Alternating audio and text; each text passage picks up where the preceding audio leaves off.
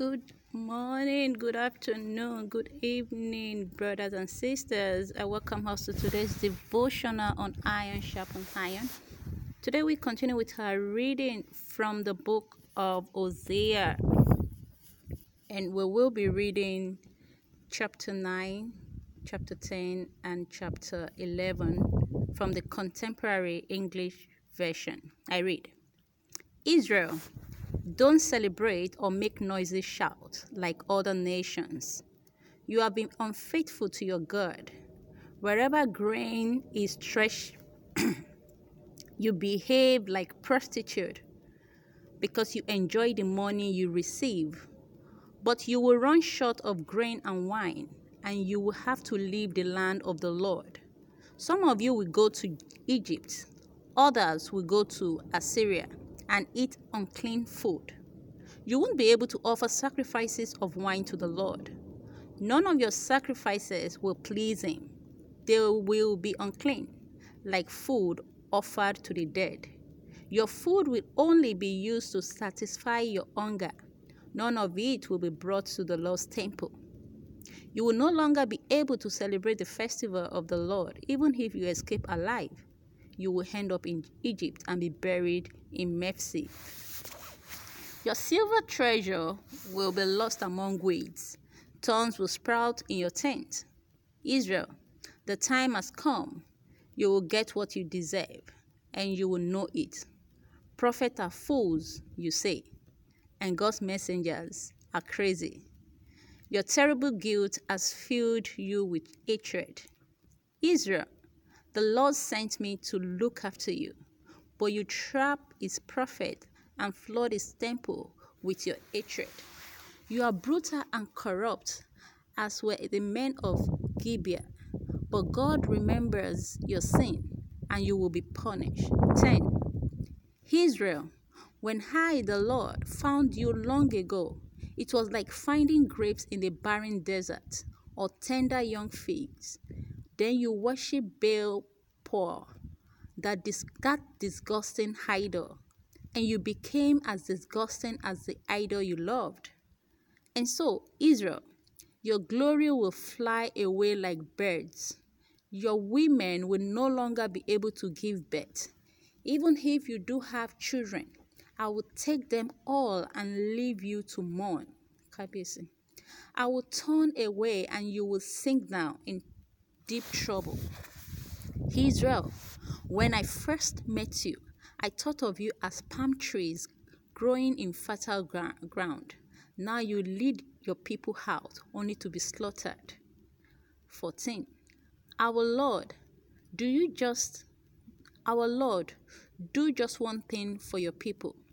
Make their women unable to have children or to nurse their babies. Israel, I first began to hate you because you did evil at Gilgal. Now I will chase you out of my house. No longer will I love you. Your leaders betrayed me. Israel, you are a wine, you are a vine with dried up roots and fruitless branches. If you, even if you had more children and loved them dearly, I would slaughter them all. 17, the last verse. Israel, you disobeyed my God. Now it will force you to roam from nation to nation. Chapter 10 You were a healthy vine covered with grapes, but the more grapes you grew, the more altars you built. The better off you became, and the better shrine you set up for pagan gods. You are deceitful and disloyal so you will pay for your sins because the Lord will destroy your altars and images. We don't have a king, you will say. We don't fear the Lord, and what good are kings? Israel, you break treaties and don't keep promises. You turn justice into poisonous weeds where healthy plants should grow. All who live in Samaria tremble with concern for the idols at sinful Bethel. The idol there was the pride of the priest, but it has been put to shame. Now everyone will cry. it will be taken to Syria, Assyria, and given to the king and given to the great king. Then Israel will be disgraced for worshipping their idols. Hmm. Like a twig in a stream, the king of Samaria will be swept away. The altars of sinful Bethel will be destroyed for causing Israel to sin. They will be grown over with thorns and thistles. Then everyone will beg the mountains and hills to cover and protect them. 9. Israel, you have never stopped sinning since that time of Gibeah. That's why you would be attacked at Gibeah. Your sins have doubled, and you are rebellious. Now I have decided to send nations to attack and put you in chains. Once you were obedient like a calf that loved to thresh grain, but I will put a harness on your beautiful neck. You and Judah must plow and cultivate the ground. Plow your fields, scatter, scatter seeds of justice, and harvest faithfulness.